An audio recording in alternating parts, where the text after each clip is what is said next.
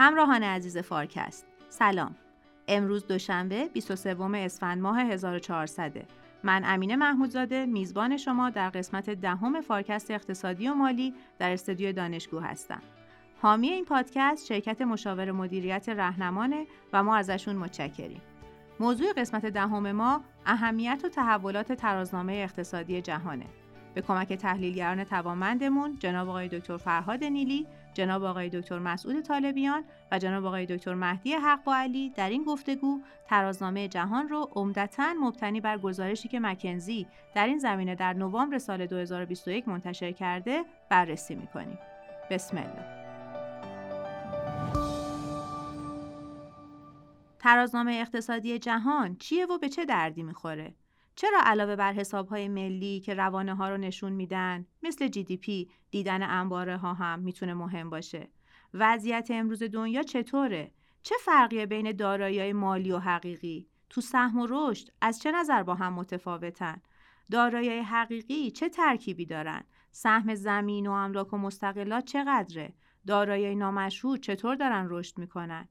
دارایی ها و بدهی های دنیا چجوری بین خانوارا، دولت ها، بنگاه های مالی و غیر مالی تقسیم شدن؟ نابرابری از این توضیح چطور اثر میپذیره؟ نقش سرمایه انسانی چیه؟ آیا ما همه هزینه تولید و دیدیم و توی جی دی پی لحاظ کردیم؟ آیا روند کنونی رشد دارایی و تولید پایدار و باثباته؟ نرخ بهره چه نقشی در تبیین این مسئله داره؟ دکتر فرهاد وقتی راجع به تحولات اقتصادی صحبت می‌کنیم تعبیرهایی مثل تولید ناخالص داخلی تورم بیکاری اینا رو خیلی زیاد شنیدیم. مفهومش هم بلدیم. این اواخر توی گزارش ها به نظر می‌رسه که تعبیر ترازنامه اقتصادی جهان هم داره طرح میشه. ممکنه بفرمایید که چیه به چه دردی می‌خوره و چرا اصلا ما احتیاج به یه تعبیر اقتصادی جدید داریم برای شناختن اقتصاد دنیا؟ بله حتما. ببینید من فکر می‌کنم که دو تا جریان رو نگاه کنیم که اینا چگونه به نظرم به هم رسیدن. یه جریان اینه که همواره نیاز احساس می‌شد که ما در کنار سیستم حسابهای ملی که بعد از جنگ جهانی دوم در واقع پای گذاری شد و سازمان ملل ادبیاتش و استانداردش و اینا رو در واقع تدوین کرد و کشورها از یه زمان به بعد متعهد شدن که اینو ابتدا سالانه بعد فصلی منتشر بکنن و پایش میشه و در واقع زبان گفتگوی کشورها در مورد ارقام اقتصادی است. این نیاز به یه مکمل داره. مکمل از این حیث که اونجا داریم راجع به در واقع جریان ها و ارقام روانه صحبت می‌کنیم فلوها صحبت می‌کنیم. این فلوها از دل یه سری انباره میان بیرون. بنابراین مبدعشون انباره است. مقصدشون هم انبار است. یعنی فلاحات جمع میشن هم باز انباره می‌سازن. بنابراین ما وقتی داریم سیستم حسابهای ملی رو صحبت می‌کنیم اولا راجع به یک دوره زمانی صحبت می‌کنیم در حالی که انباره ها در مورد از گذشته تاریخ تا امروز صحبت می‌کنه بنابراین به نوعی حافظه اقتصاد رو دارن به ما میدن. و اینها مکملن. اگه اطلاعات که توی متغیرهای انباره و روانه استوک و فلو هست با هم دیگه یکی نیست؟ با هم قابل تبدیلن. در واقع ببینید مثلا اگر فرض کنید که من الان مثلا ده میلیون تومن تو حساب بانکیم دارم این ده میلیون تومن حاصل خالص برداشت ها و واریز های منه دیگه. اون برداشت ها و واریز ها متغیرهای flow منه. امروز رفتم مثلا 500 هزار تومن برداشت کردم. یه ماه پیش هم رفتم مثلا فرض کن سی هزار تومن واریز کردم به عنوان مثال. خالص این دریافتای من و برداشتای من و واریزی سودهای بانکی که اتفاق افتاده شده مانده حساب من. بنابراین متغیرهای انباره برایند متغیرهای روانن در طول تاریخ دیگه. این نکته اول. نکته دوم اینه که ما این ادبیات رو داشتیم توی ادبیات شرکتی دیگه. ترازنامه داشتیم تو شرکت ها بنابراین یه نگاه شاید خیلی از پیش مطرح بوده که اگر یه اقتصاد بخش عمدهش داره تحولاتش تو شرکت ها اتفاق میفته آیا میشه این شرکت ها رو رو هم تجمیع کرد و یه ترازنامه برای کل اقتصاد مطرح کرد؟ به خصوص که از خیلی پیش مطرح می‌شد که ترازنامه فقط هم مربوط شرکت ها نیست دیگه. برای دولت هم میشه ترازنامه در آورد دیگه. همینطور که ما میریم برای دولت ها مانده بدهی حساب می‌کنیم مانده دارایی هم الان IMF مدتی است داره برای دولت ها حساب می‌کنه. دولت ها چقدر دارایی دارن و آیا داراییشون مولد هست یا مولد نیست؟ اصلا این ادبیاتی است که صندوق بین المللی پول الان مدتی است داره با دولت ها گفتگو می‌کنه. بنابراین وقتی شما میگید از یه جایی میشه ما دارایی ها رو ماندگیری کنم بدهی ها هم ماندگیری کنم صحبت اینه که در واقع اجزای اینها چگونه با هم تراز میشن؟ چارچوب ترازنامه شرکتی به ما یه اجازه رو میده که این کارو بکنیم. اما واقعیتش خب جای غیر از مکنزی شاید توانایی رو نداشت که اینا رو کنار هم بگذاره و بتوانه یه ترازنامه در بیاره. نوامبر سال گذشته مکنزی موفق شدی کار بکنه. در واقع تراز اولین نسخه ترازنامه اقتصاد جهانی رو منتشر کنه. فقط من اشاره کنم که بانک جهانی از خیلی پیشی کار شروع کرده بود. با یه نیت دیگه و در یه چارچوب دیگه. که حالا شاید تو ادامه بحث صحبت بکنیم 2006 اولین گزارش 2018 دومین گزارش رو منتشر کرد بانک جهانی. اونجا در واقع بحث ثروت ملل بود.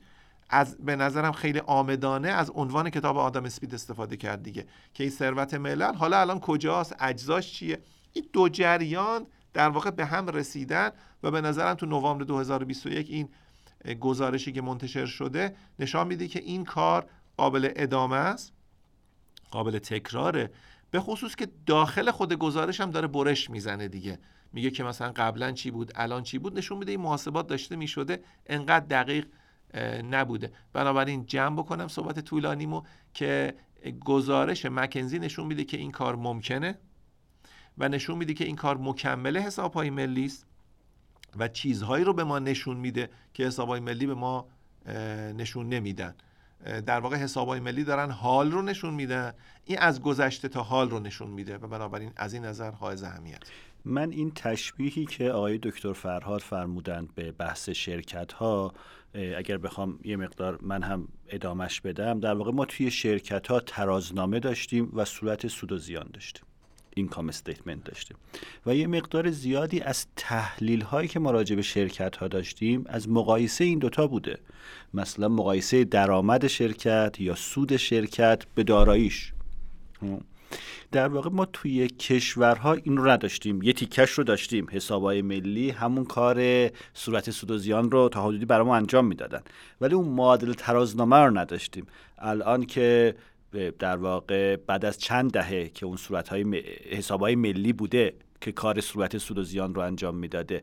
بعد از چند دهه حالا ترازنامه هم اومده در واقع یه دنیایی از تحلیل رو برای ما امکان پذیر می‌کنه شبیه اون چیزی که برای شرکت ها هم به شکل رایج انجام می‌شده با همین نگاه تحلیل شرکتی این دو نوع شاخص حتما مکمل هم دیگن بحث کارایی بحث خیلی مهمیه توی اقتصاد. ولی تا وقتی من ندونم چقدر دارایی دارم احتمالا اصلا سنجش کارایی نمی‌تونه صورت بگیره. به نظرم اگه ما تا الان فقط روی دارایی های فیزیکی داشتیم تمرکز می کردیم و کارایی رو با توجه به اون می سنجیدیم تنوعی که در انواع دارایی ها توی کشورها ایجاد شده و تفاوتی که توی کارایی هر کدوم این از اون اقلام وجود داره باعث میشه که لازم باشه اگه می‌خوایم یه دید جامع داشته باشیم بتونیم این اقلام رو کنار هم ببینیم. که بتونیم راجع به کارکرد شرکت ها یه قضاوتی داشته باشیم. در واقع یه جریانی ایجاد میشه به این شکل که از یک طرف دارایی ها دارن ایجاد درآمد می‌کنن و از طرف دیگه اون درآمدها دارن این دارایی ها رو به روز می‌کنن. شناخت نقطه نهایی این چرخه احتمالا نیازمند اینه که هر دو رو بشناسیم. هم دارایی ها رو بلد باشیم هم راجع به در واقع درآمدها و هزینه ها بتونیم یه تصویری داشته باشیم. بنابراین برس توضیحاتی که دادید به نظر می‌رسه که واقعا یه جای خالی وجود داشت. اسنی به تنهایی نمی‌تونست به ما کمک کنه که وضعیت اقتصادی کشورها رو ارزیابی بکنیم. اینه که فارس شاید به کمکش اومده. من یه توضیح اگه اجازه بدین اضافه بکنم به نکته شما. ببینید دو تا مفهوم رو از هم تفکیک کنیم. یکی مفهوم کپیتاله که میگیم سرمایه یکی مفهوم استه که میشه دارایی. خب ببینید ادبیات اقتصادی در واقع از طریق تابع تولید میاد capital رو سرمایه رو وصل می‌کنه به رشد اقتصادی و تولید و بعد تغییر capital منعکس میشه به تغییر در واقع تولید که میشه رشد اقتصادی. این capital این سرمایه ادبیات سنتی رشد اقتصادی سرمایه فیزیکی بود. بعد سرمایه انسانی اضافه شد بعد راجع به سرمایه طبیعی هم صحبت میشه مثل مثلا فرض کنید که منابع نفتی و امثال هم و بعد می نمیشه تعمیم داد. در واقع ما به جایی که راجع به یک نوع سرمایه صحبت کنیم می‌تونیم در مورد پورتفوی سرمایه ها صحبت کنیم. خب گزارش مکنزی از خیلی فراتر میره. در واقع میگه سرمایه سرمایه در واقع آن چیزی است که بشر ساخته و مصرف نمیشه بلکه در واقع سرویس میده به جریان تولید. این یه بخش از دارایی هاست. بنابراین دارایی های ما یه بخشش ساختمان هایی است که داره توش تولید صورت می‌گیره مثلا ساختمان کارخونه ها یه بخشش ماشینالاتی است که داره باش تولید صورت می‌گیره سخت افزار. اما یه بخش دیگهش خونه هایی که مردم دارن توش زندگی می‌کنن. یه بخشش عرض کنم که سایر اقلام دارایی است که حالا میشه در ادامه راجبش صحبت بکنیم. بنابراین با این تعریف من به نظرم می‌رسه که حالا اگه اشتباه کردم دوستان اصلاح کنن. دارایی اعم از سرمایه است. تو حسابای ملی ما کاری با دارایی نداریم فقط با سرمایه کار داریم. اما تو ترازنامه با, با کل دارایی کار داریم. یک دو این دارایی رو میایم متناظر می‌کنیم با بدهی و بعد ازش در واقع ارزش خالص در میاریم از تفاوت بین دو تا. بنابراین یه چارچوبه به نظرم می‌تونم بگم اعمه که اونو شامل میشه. و به ما بصیرت ها و بینش هایی میده که سیستم حسابهای ملی اونو نمیده. متشکرم. پس اینطور که میفرمایید اقلام متعددی رو توی ترازنامه اقتصادی جهان می‌بینیم. دکتر مسعود ممکنه یه تصویری از این اقلام برای ما ارائه کنید؟ ببینید در واقع توی یک نگاه خیلی کلان بخوایم به مسئله نگاه بکنیم سه تا جزء اصلی اینجا وجود داره. یکی در واقع دارایی های حقیقی هستند. این دارایی های حقیقی شامل چیا هستن؟ می‌دونیم مثلا زمین ساختمون خونه است دستگاه پرسه هر چیزی که در واقع دارایی های حقیقی هستند که دارند آدم ازش استفاده می‌کنند. گروه دوم دارایی های مالی هند یا بعضی وقتا ما بهشون میگیم دارایی های کاغذی. که اینها در واقع شامل وعدند شامل قولند شامل در واقع رو کاغذ در واقع نوشته شده. به پشتوانه یه دارایی حقیقی البته ممکنه باشه. و گروه سومی که تو این ترازنامه خودش رو نشون میده در واقع ترازنامه قسمت مالیه یعنی بخش مالی کشور هستش که شامل مثلا بانک ها و امثال هم هستن. این سه بخش حالا به طرز جالبی تقریبا با هم مساویند توی این ترازنامه. تقریبا هر کدومشون 500 هزار میلیارد دلار هستن یعنی 500 تریلیون دلار. که ببینید واقعیتش اینه که از این تصاوی باید تعجب کردش. به خاطر اینکه به شکل تاریخی ما اگر نگاه بکنیم تعهدات به مراتب کوچکتر از دارایی حقیقی بودن حتی میشه فرض کرد یه فضایی رو که دارایی حقیقی وجود دارن خونه و ساختمون و اینا وجود داره. ولی هیچ تعهدی بابتش هیچ در واقع لایبیلیتی هیچ تعهدی وجود نداره. ولی الان این تعهدات نه تنها وجود دارن بلکه از لحاظ رقمی و عددی مساوی هستن. این در واقع فضای کلی هست که ما تو این ترازنامه که از این در واقع ده تا کشور ایجاد شده ده تا کشور نسبتا توسعه یافته که لیستش رو میشه توی گزارش دید تهیه شده میشه دیدش. این پس سمت دارایی ها بیاییم ترازنامه می‌دونیم دو ستون داره اصلا به خاطر این بهش میگیم تراز دیگه. هرچی این ور هست بعد ببینیم اون ورش معادلش چی هستش. دارایی های مالی که خب در نقطه مقابلش تعهدات مالی هستش. همینطور وقتی ما ترازنامه بخش مالی اقتصاد رو هم می‌بینیم خب ترازنامه بخش مالی اقتصاد خودش شامل دارایی ها و تعهدات هستش. در واقع اون چیزی که باقی میمونه و اسمش رو بذاریم ثروت خالص. ارزش ثروت خالصی که هستش همون ریل استه همون دارایی همون دارایی های حقیقی هستش که اون ور هم وجود داره. بنابراین اینطوری هست اگر بخوایم تقریبی بگیم. سمت دارایی ها ما سه تا بخش داریم که هر کدومشون 500 هزار میلیارد دلار هستن. سمت تعهدات هم سه تا بخش داریم. تقریبا 500 هزار میلیارد دلار هستن و اون چیزی که وقتی در واقع تعهدات مالی با دارایی های مالی با همدیگه خونسا میشن تهش اون چیزی که میمونه همون دارایی های حقیقیه. یعنی یه نفر اگر نگاه بکنه از با فاصله اون چیزی که می‌بینه آخر سر آدما چی دارند؟ یه سری دارایی های حقیقی دارند. چون دارایی های کاغذی با تعهدات کاغذی دارند با همدیگه بالانس میشن و همدیگه رو خونسا می‌کنن. خب من از این فرصت استفاده بکنم. این دوتا چارچوب رو بگم که چگونه به هم وصل میشن. ببینید پس ما راجع به یه چارچوبی صحبت کردیم به نام سیستم حساب های ملی System of National Accounts که قدمتش الان نزدیک مثلا 70 ساله. مثلا 1950 تقریبا دارن. همه کشورها دیر به این پیوستن. در واقع آداب ورود به هر گفتگوی اقتصادی بین کشورها اینه که اعدادش بر اساس SNA تولید شده. حالا SNA مثلا چه تاریخی باشه و ورژن باشه قصهش متفاوته. هر گونه ادعایی در هر کشوری در خارج از مرزهای خودش می‌کنه یا حتی داخل مرزهای خودش می‌کنه ولی برای یه بیرون مرزهاش تولید می‌کنه باید بر اساس SNA باشه. وگرنه مثل گرامر یه زبانه. که آدم حرف می‌زنه بدون گرامر خب کسی حرفش نمی‌فهمه دیگه. بنابراین گرامر ارقام اقتصادی الان میشه بگیم SNA خب و SNA هم شاه بیتش پیه یعنی هر چیزی بر اساس پی در واقع توضیح داده میشه. این دارایی هایی که دکتر مسعود توضیح دادن اون قسمت دارایی های حقیقی شش و یک دهم برابر جی دی پیه یعنی چی؟ یعنی سال 2021 میلادی کل جی دی پی که کل ارزشی که در جهان خلق شده در بازه از اول در واقع ژانویه 2021 تا آخر دسامبر 2021 کل ارزشی که خلق شده به طور خالص خالص البته میگم به خاطر که دوباره شماری توش نیست وگرنه استهلاک توش هست. این عدد بوده مثلا 85 تریلیون دلار. دارایی پایان سال 2021 6 و یک دهم برابر اینه یعنی 510 تریلیون دلار. بنابراین به اصطلاح از order of magnitude توجه بکنیم که مانده دارایی که داریم دارایی مشهود حقیقی که داریم صحبت می‌کنیم شش و یک دهم برابر GDP است که خلق شده. این نکته اول. اما این دو متغیر با دو دینامیک مختلف حرکت می‌کنن. یعنی انگار دو تا ماشین مثلا توی پمپ بنزین به هم رسیدن اون یکی 3000 سی سی یکی 1600 سی سیه بعد از پمپ بنزین که میان بیرون اون 3000 سی سیه بالاخره 0 تا 100 ظرف مثلا 6 ثانیه میره 300 کیلومتر میره.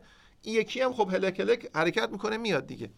گزارش مکنزی داره میگه که جی دی پی دنیا درآمدی که داره در دنیا خلق میشه ظرف دهه های گذشته خب با سرعت خوبی آمده جلو. بعضی کشورها بالای 8 درصد سالانه رشد رو تجربه کردن. و این چیزی است که درآمد و رفاه برای مردم ایجاد کرده. اینو میشه خورد. دارایی که نمیشه خورد که. هرچند تو انیمال فارم دارایی هم میشه خورد. ولی تو اینجا دارایی نمیشه خورد. خب؟ سیب و پرتقال که می‌خوریم از جنس جی دی پی هن. از جنس درخت سیب از جنس دارایی است. باغ از جنس دارایی است. سیب از جنس درآمد است. سیبو میشه خورد درختو نمیشه خورد. اما درخته که سیب میده. رابطه ای دوتا همینجوریه میگه درخته داره با سرعتی خیلی بیش از سیبه داره رشد می‌کنه. باغر هم همینطور. هم باغ هم درخت. بنابراین سیبا داره با یه سرعتی زیاد میشه درختها داره با یه سرعتی بیشتر زیاد میشه. حالا تو گزارش میگه که چقدر تعداد درختها زیاد شده چقدر ارزش درختها زیاد شده. و حالا میشه صحبت کنیم که ارزش درخت زیاد شده به خاطری که تعداد سیباش بیشتر شده یا نه مردم درخت رو بیشتر ارزش گذاری می‌کنن. تا مثلا فرض بفرمایید که یه چیز دیگه.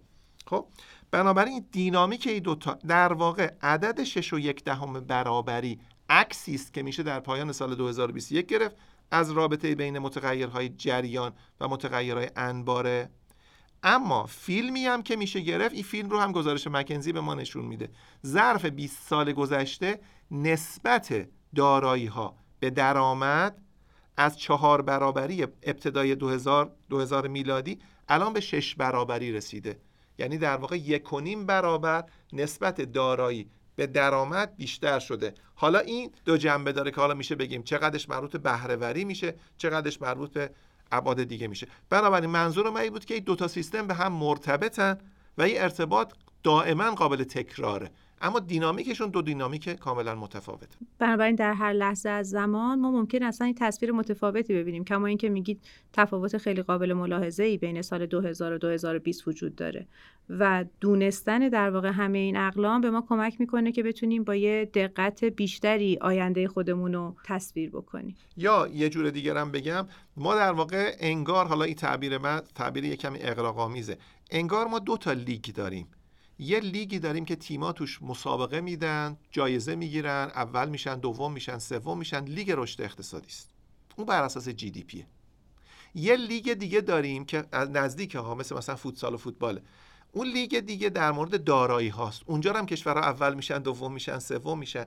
این دوتا همبستگیشون صد درصد نیست. در ادامه بحثمون توضیح میدیم. یه سری کشورها هستن که سرعت بزرگ شدن داراییاشون خیلی بیش از سرعت بزرگ شدن درآمدشون بود. این نسبت چار و نیم به 6 یا به 6 و یک دهم اگه دقیق تر بگیم این شکلیه دیگه که میگیم تا قبل از سال 2000 اگر نسبت دارایی ها رو دارایی های حقیقی رو به جی دی پی ببینیم حدودا چار و نیمه ولی تو این دو دهه اتفاقاتی که افتاده باعث شده الان وقتی این نسبت رو نگاه می‌کنیم میشه 6 و یک دهم. البته این نسبت رو برعکس هم میشه نگاه کرد دیگه. نسبت جی دی پی به دارایی نسبت تولید به دارایی.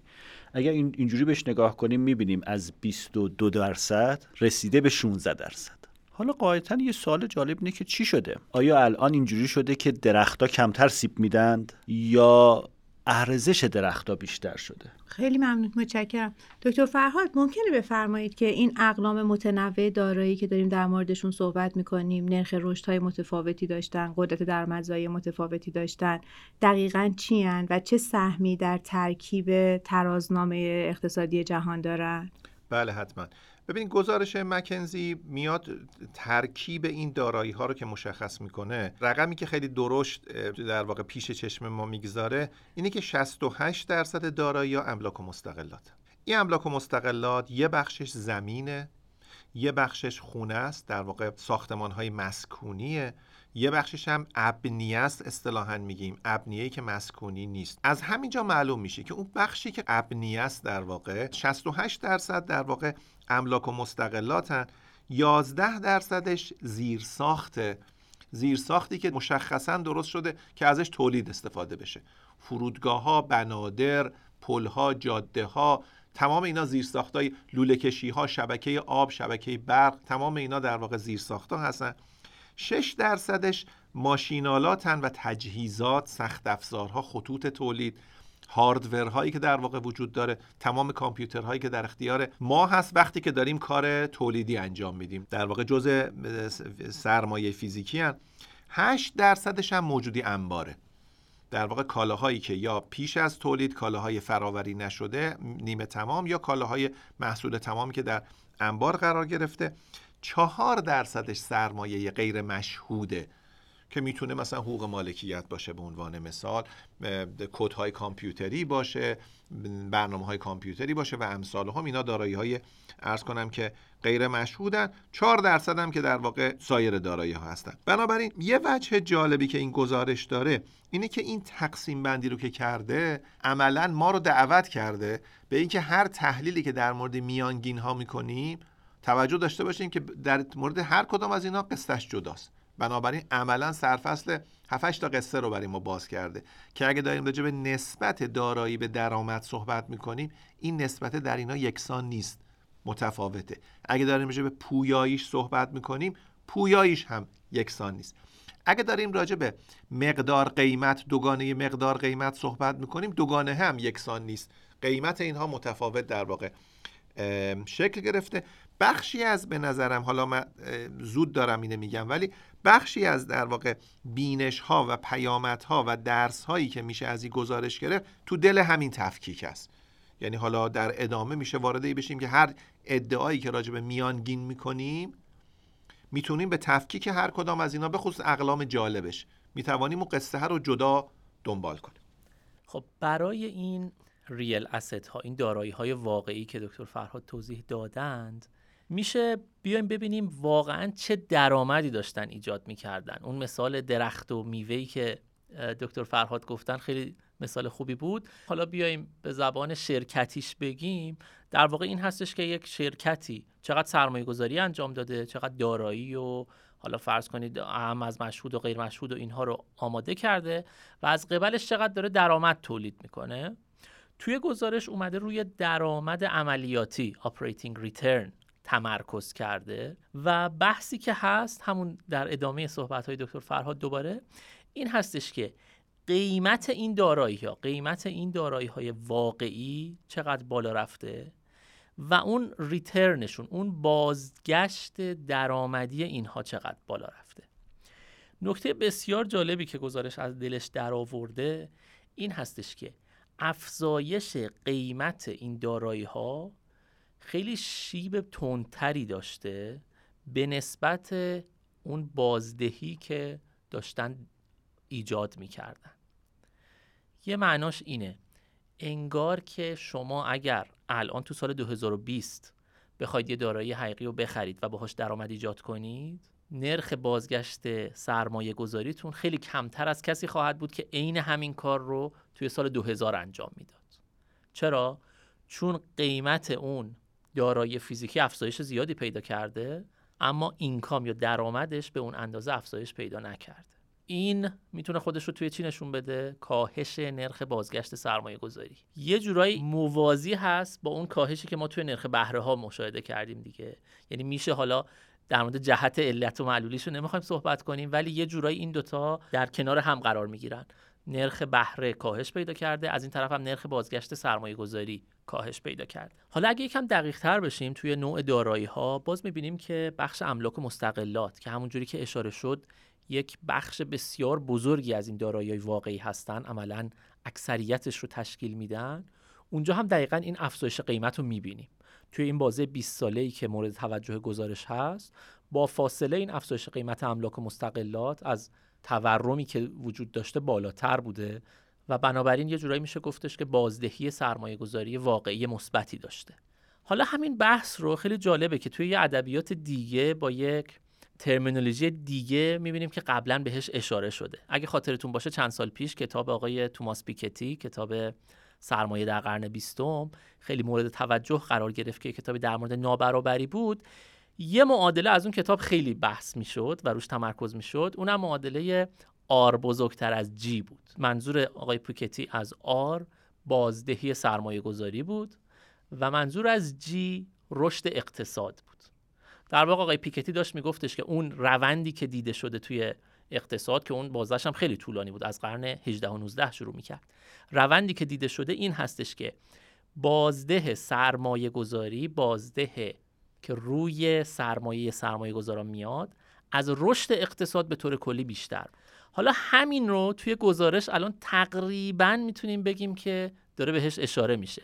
یعنی داریم میگیم که قیمت سرمایه زیادتر داره میشه اما پی اون درآمد سرمایه به همون اندازه رشد پیدا نکرده.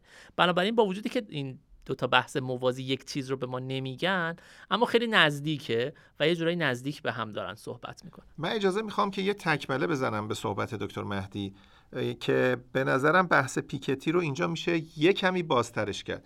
ببینید پیکتی در مورد دو تا متغیر صحبت می‌کنه. در واقع اصلا سوتیتر عنوان کتابش به نظرم همین آر بزرگتر از جیه توی جلد کتاب در واقع دیده میشه این. ما اینجا یه متغیر سومی هم میاریم وسط و اون در واقع نرخ قیمت واقعی املاک و مستقلاته.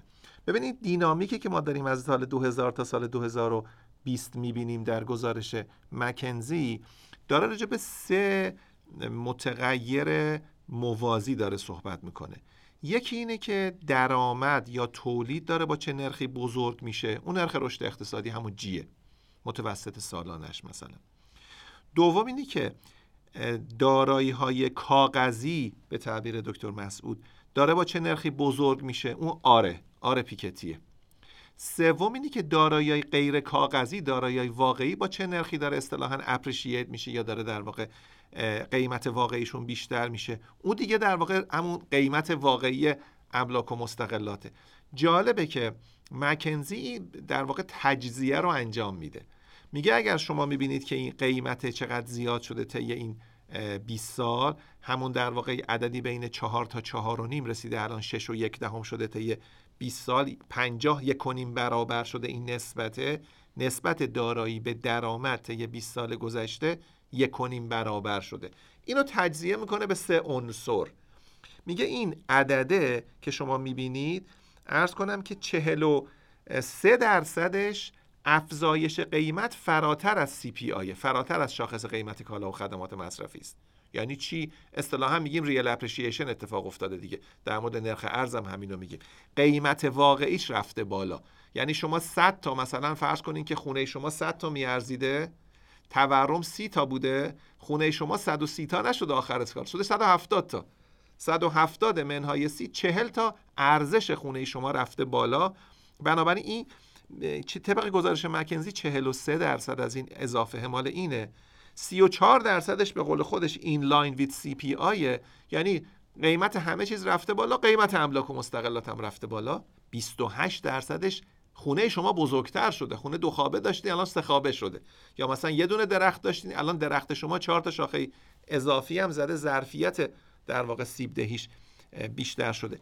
از اینجا من اگه اجازه بدین یک گریز بزنم به بحث نابرابری بر اساس سگانه نه دوگانه پیکتی.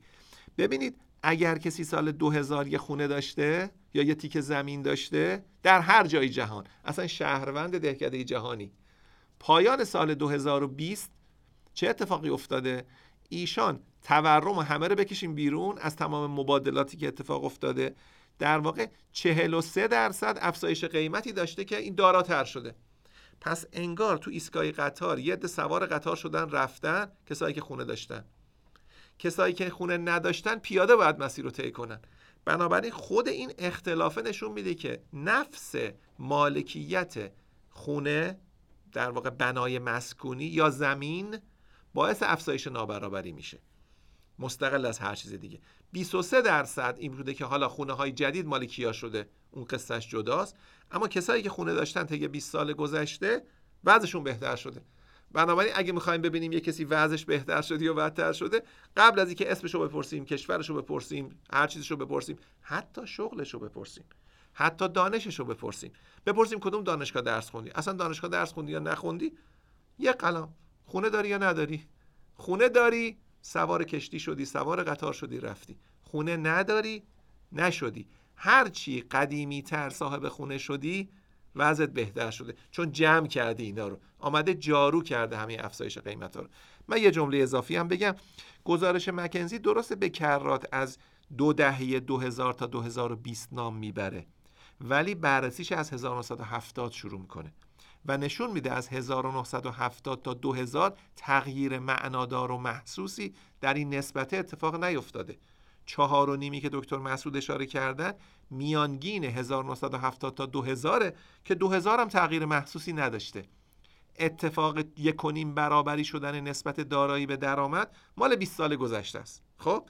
و این 20 سال گذشته تقریبا همه کشورها این ریل اپریشیشن رو تجربه کردن غیر از دو استثنا آمریکا و ژاپن. تو ژاپن قیمت واقعی املاک و مستقلات سقوط کرده و در آمریکا تقریبا ثابت بوده الا قبل از بحران 2007 که خب در واقع قیمت رفت بالا و همه این پدیده ها هم ناشی از اون بود.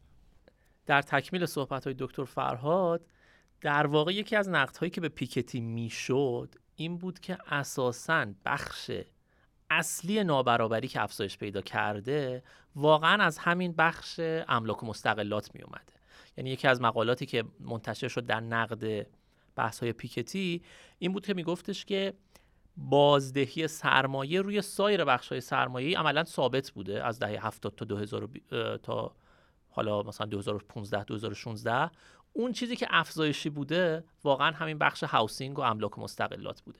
یعنی افزایش قیمت های مسکن بوده که یه بخش زیادی از اون نابرابری که پیکتی می‌بینه رو توضیح میده و شاید توی سایر بخش ها اون چیزی که به عنوان سرمایه حالا تو سایر بخش ها بوده انقدری تاثیر نذاشته خیلی ممنونم. دو تا نکته اینجا شاید بشه اضافه کرد.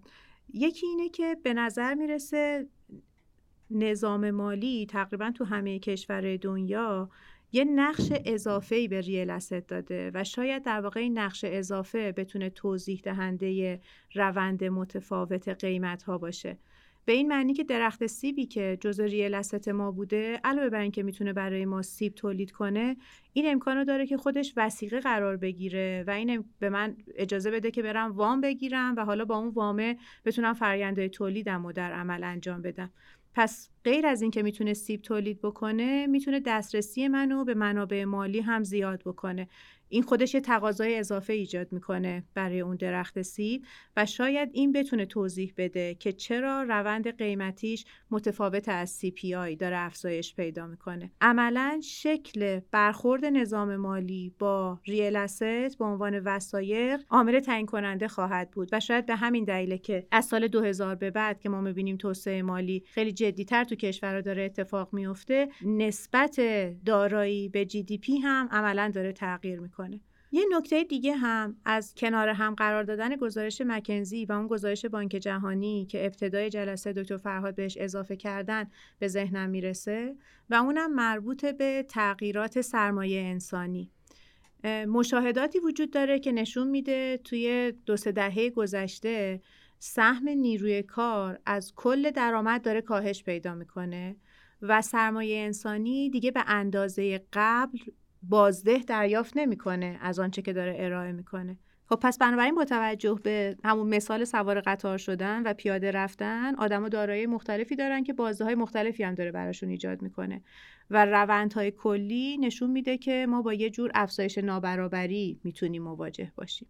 مسئله این که بازده سرمایه گذاری بازده سرمایه خیلی بالاتر بوده افزایش قیمت ها خیلی بالاتر بوده نسبت به بازگشت و اون درآمد اون سرمایه گذاری می‌تونه توی تصمیم های این سرمایه انسانی توی این human capital هم خودش تاثیر بذاره.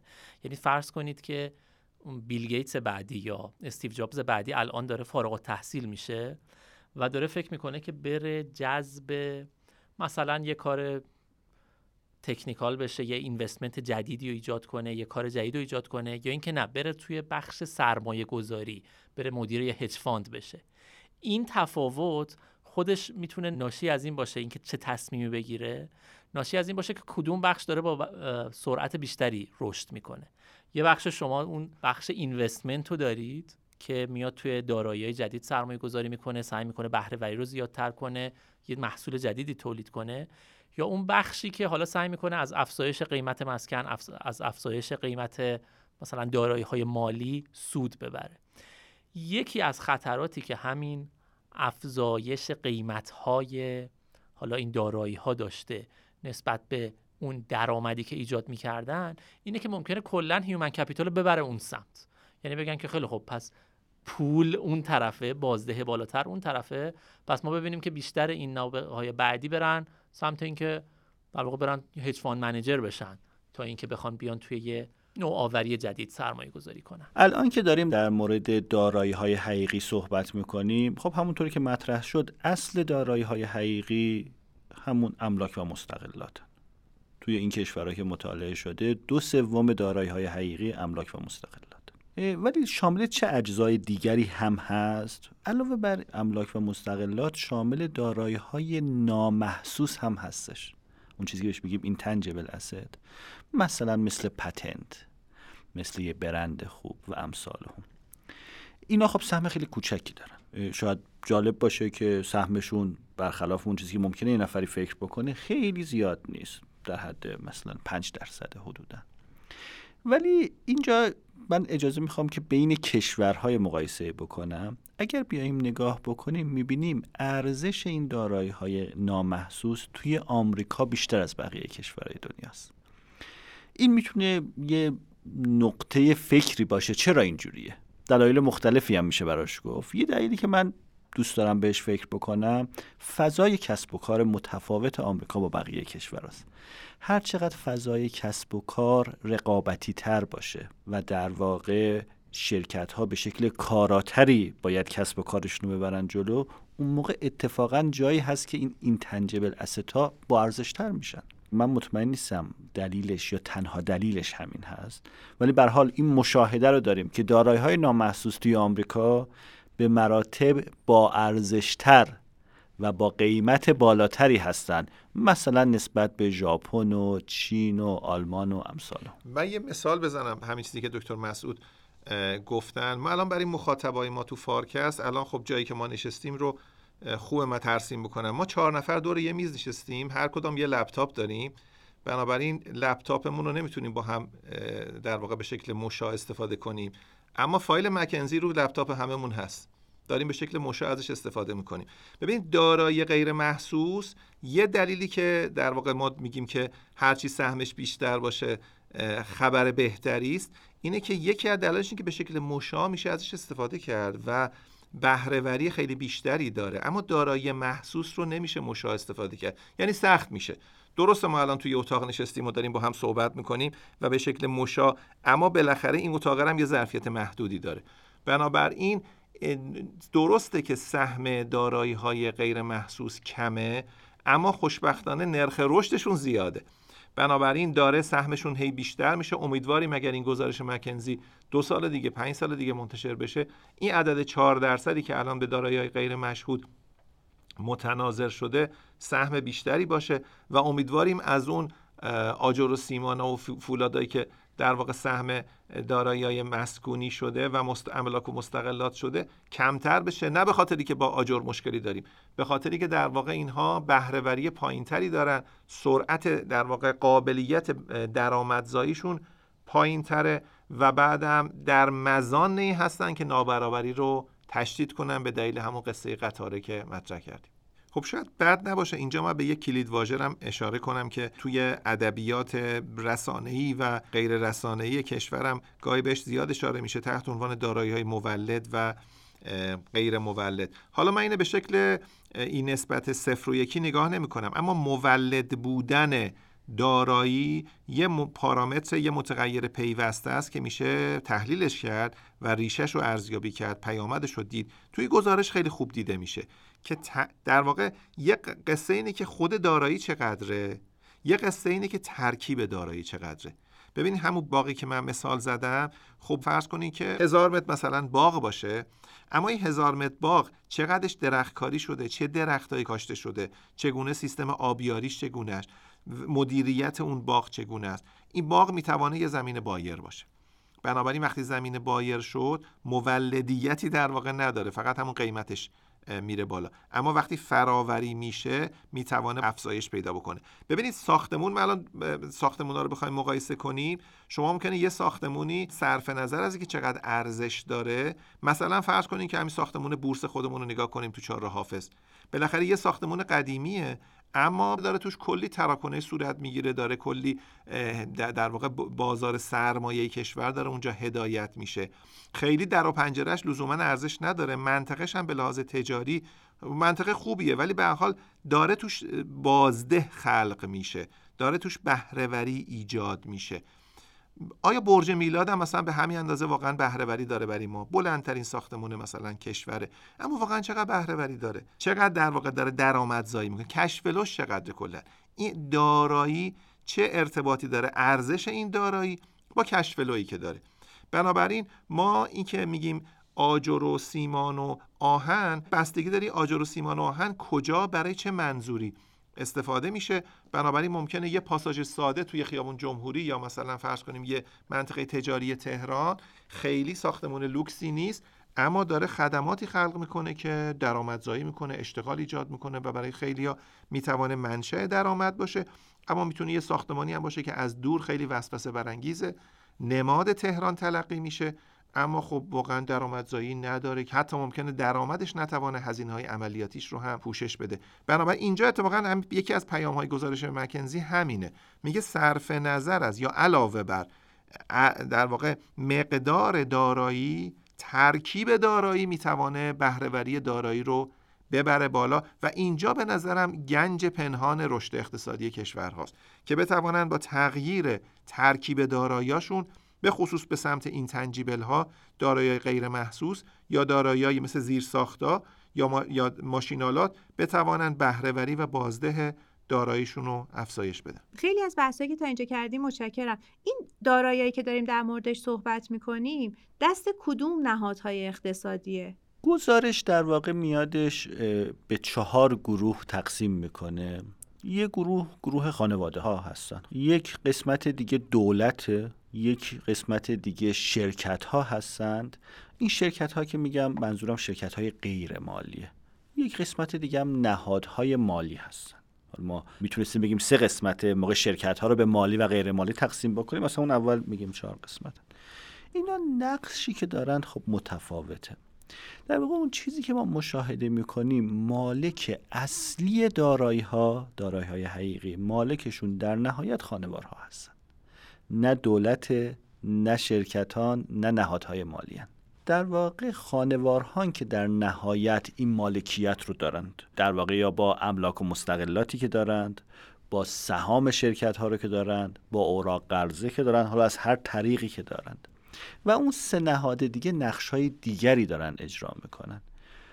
دولت نقش اصلیش توانبخشیه و در واقع فضا رو ایجاد بکنه برای اینکه در واقع کسب و کار شکل بگیره. این ایبلره نه مالک. نه مالک. شرکت ها هم توی این سیستم تولید کننده هستند دارن ارزش رو تولید می‌کنند ولی مالکیت در نهایت مال خانوار هستش. نهادهای مالی هم نقش واسطه ای دارن اینترمدیری که تسهیل بکنن این قضیه رو. ولی اونها هم در واقع مالکیت ندارن. البته این قضیه که میگم به صورت جنرال و عمومی هستش. وگرنه مثلا حالا به طور خاص اگر بخوایم یه ذره استثنا بگیم مثلا دولت چین ممکنه با دولت های در واقع غربی از این جهت متفاوت باشه. دولت چین مالکیت بیشتری داره. اگرچه در نهایت تو خود چین هم مالکیت اصلی متعلق به خانوارها هستش. و البته همه این صحبت هامون در مورد دارایی های حقیقی دیگه که گفتیم اصلا ثروت خالصی که وجود داره همینه وگرنه دارایی های مالی و کاغذی که از اون طرف هم در واقع تعهدات هستند همه این صحبت هایی که کردیم که مالک اصلی در نهایت خانوارها هستند منظور مالک اصلی دارایی های حقیقی هستش. خیلی از بحثایی که تا اینجا داشتیم ممنونم. به نظر می‌رسه یه تصویر غیر بدیهی از دنیا رو داریم می‌بینیم. شاید شبیه آدم هایی که برای اولین بار داشتن یه نمونه کوچیکی از کره زمین رو می‌دیدن ما هم داریم ترازنامه اقتصادی دنیا رو می‌بینیم. شبیه به همون موقع که یه قسمت های سفید بود که نمیشناختیم الان هم ناشناخته داریم. ولی بالاخره بخشی از حقایق نسبت اونها و شاید تصویر دینامیکش هم برامون از روی همین قابل تصور باشه. سوالی که برام وجود داره اینه که این عکسی که الان داریم می‌بینیم آیندهش چی میشه؟ میشه گفتش که یکی از مهمترین نتایجی که از این تحقیق دیدیم این بوده که رشد قیمت ها خیلی سریعتر از تولید ناخالص ملی کشورها بوده دارایی ها با سرعت خیلی بزرگی قیمتاشون رشد کرده ولی به همون اندازه اون بازده این دارایی ها رشد نکرد. حالا در واقع خود گزارش میگه که سه تا حالت محتمله در آینده اتفاق بیفته دیگه. یه حالت اینه که این روند واقعا ادامه پیدا کنه. یعنی همچنان ارزش خود دارایی ها بیشتر و بیشتر افزایش پیدا کنه اما بازدهیشون به همون اندازه افزایش پیدا نکنه. خب این با توجه به بحث هم که شد در مورد ریز دارایی هم بحث کردیم نتیجه محتملش این خواهد بود که نابرابری هی گسترده و گسترده تر میشه دیگه. مثلا همونطوری که دکتر فرهاد به قشنگی اشاره کردن کسانی که مسکن دارن خانه دارن در مقابل کسانی که مسکن ندارن کاملا این نابرابری هی بزرگتر میشه. و خب مشخصه که یه مقداری ممکنه که با بحرانهای اجتماعی هم همراه بشه دیگه. همین الانش توی خیلی کشورها توی خیلی مثلا ایالت های آمریکایی حتی توی ایران خودمون بحث هستش که استطاعت خیلی از خانواده ها دیگه به خرید مسکن نیست. حالا فرض کنید که این قضیه هی بیشتر و بیشتر هم تشدید بشه ممکنه واقعا یک مسئله بشه که سیاستگزار ناچار بشه یه تصمیمات خیلی جدی در موردش بگیره. سناریوی دوم ممکنه این باشه که بگم که این اتفاقی که افتاده یک ایرگولاریتی یک حباب بوده. و باید در آینده برگرده به همون مقادیری که قبلا در دراز مدت مشاهده می کردیم حالا به دو طریق. یا اینکه قیمت های واقعی مقداری افت کنن یا اینکه GDP با یه سرعت بیشتری شروع کنه به شتاب گرفتن. اون چیزی که ما توی این چند دهه اخیر دیدیم این بوده که رشد GDP نسبتا کمتر شده بوده. حالا یا باید بهرهوری ناگهان افزایش پیدا کنه نوع اقتصاد عوض بشه و باعث بشه که GDP خیلی سریعتر رشد کنه و خودش رو به قیمت ها برسونه. ما نسبت این قیمت به GDP که گفتیم الان به 6 رسیده یه مقداری کوچکتر بشه. یا اینکه از اون طرف قیمت ها به صورت واقعی افت کنن یعنی کمتر از تورم رشد کنن. این سناریوی دومه که حالا باید بحث بشه چقدر محتمل هست یا نیست. یا اینکه یک سناریوی سوم که هم اینکه کلا این دینامیک دیگه تقریبا ثابت بشه و با همین روند پیش بره که به نظر نمیاد این یکی محتمل باشه. یعنی برمیگرده به اینکه حالا روند یه مقداری تشدید میشه یا اینکه نه برمیگردیم به میانگین بلند مدت تاریخ. پس ببینیم ما داریم در مورد یه واگرایی صحبت می‌کنیم چون که ما درست الان داریم عکس سال 2020 رو می‌گیریم و می‌بینیم اما فیلم 2000 تا 2020 رو هم گزارش مکنزی برای ما نشون میده. و اون گزارش میگه که بین ارزش جی دی پی و ارزش دارایی ها ظرف 20 سال گذشته یک واگرایی اتفاق افتاده. می‌خوایم ببینیم که پیشرانه های واگرایی چیست؟ آیا پیشرانه ها تضعیف میشن؟ پس شکاف کم میشه. یا تشدید میشن پس شکاف بیشتر میشه یا تغییری نمی‌کنن؟ شکاف به همین شکل میمانه. من برداشت شخصی خودم نه برآمده از گزارش. اینه که احتمالی که شکاف بازتر بشه بیشتره. خواهم گفت چرا. ببینید اولا تحلیلگرا معتقدن که نرخ بهره بلند مدت پایین تر از چیزی که الان هست. یعنی ما الان یه دوره نسبتا طولانی نرخ‌های بهره پایین رو داشتیم پسینی پیش بینی میشه که ما یه نرخ‌های بهره بلند مدت پایینتر رو هم خواهیم داشت پیشینی وقتی نرخ بهره میاد پایین در واقع احتمال انباشت کردن دارایی بیشتر میشه. حداقل اینشه که امکان وام گرفتن از بانک بیشتر میشه. بنابراین افراد می‌تونن از بانک وام بگیرن و باش خونه بخرن. بنابراین این احتمال وجود داره. از یه طرف دیگه ساختار سنی جمعیت هم در اکثر کشورها داره قلبه کسانی رو که پسنداز بیشتری می‌کنن رو داره نشون میده. این فقط ساختار جمعیتی. پس اگر این دینامیک ها ادامه پیدا بکنه نشون میده که در واقع انباره پسندازی که جمع میشه از نیازهای سرمایه گذاری اگر بیشتر باشه نرخ بهره بلند مدت کاهشی خواهد بود و احتمالا انباره دارایی رو سریعتر از انباره درام... روانه درآمد رشد خواهد داد. یک گزینه است. گزینه دیگه اینه که اگر فرصت های سرمایه گذاری بیشتر بشه به خاطر مثلا جهانی شدن به خاطر که کشورها راحت تر با هم کار کنن در صورتی که فضای کسب و کار بهتر بشه در این صورت تقاضا برای سرمایه گذاری میره بالا. وقتی تقاضا برای سرمایه گذاری بره بالا قصه برعکس میشه. نرخ بهره خیز خواهد گرفت. یکی از پیشرانه های افزایش تقاضا برای سرمایه گذاری مثلا همین جریان تغییر اقلیمه. چون تغییر اقلیم نیاز سرمایه گذاری رو خیلی زیاد خواهد کرد. بر این اساس به نظر می‌رسه که واگرایی در صورتی که نرخ بهره بلند مدت نزولی باشه واگرایی بیشتر خواهد شد. خب یه نکته اضافی هم عرض بکنم و اون اینه که ما داریم به گذشته ای صحبت می‌کنیم که در اون گذشته شاخص قیمت جی دی پی شاخص قیمت مصرف توسط همه بانک های مرکزی جهان کنترل می شده در حالی که شاخص قیمت دارایی ها کنترل نمی شده اگر در آینده قیمت دارایی ها بیاد توی رادار بانک های مرکزی در صورت این سرعت رشد کند میشه. یک سوم مومنتوم این سرعت ناشی از در واقع افزایش قیمت واقعی است. در اون صورت بله در واقع رویه بانک های مرکزی از این به بعد کنترل قیمت دارایی ها باشه یا مقام مالیاتی روی قیمت دارایی ها بیاد در واقع محدودیت های بیشتری بذاره در اون صورت این کند میشه. نکته آخر. ببینید رشد شاید چهار دهه گذشته یا سه دهه گذشته رشد جهان اقتصاد جهانی به میزان زیادی مرهون رشد هند و عمدتا چین بوده. همه دارن راجع به rebalancing چین صحبت می‌کنن. rebalancing یعنی رشد از 8 بیا هلوش 5.5 درصد. بنابراین اگر چین به خاطر محدودیت های زیست محیطی به خاطر کاهش تقاضا برای صنایع کارخانه‌ای به خاطر کنترل بخش مالیش و دلایل عدیده که وجود داره یا سیاست های تهاجمی آمریکا برای محدود کردن صادرات چین و امثالهم اگر رشد چین کند بشه یکی از چهار سیلندر ماشین موتور رشد اقتصادی جهان خب تقریبا دیگه کند میشه. در اون صورت واگرایی احتمال داره بیشتر هم بشه چون دیگه درایو پیشرانه رشد اقتصادی کندتر هم میشه. این سناریوها به نظرم به جایی که بگیم کدام سناریو محتمله که البته خیلی هم خوبه میشه بگیم که چی باعث میشه کدام سناریو محتمل تر باشه. خیلی ممنون متشکرم. اگه بخوام مباحث این جلسه رو جمع بندی کنم باید بگم که تولید درآمد ایجاد می‌کنه. درآمد دارایی رو زیاد می‌کنه و دارایی خودش منشأ تولید میشه. تحولات اقتصادی دنیا رو مبتنی بر این چرخه می‌تونیم بشناسیم.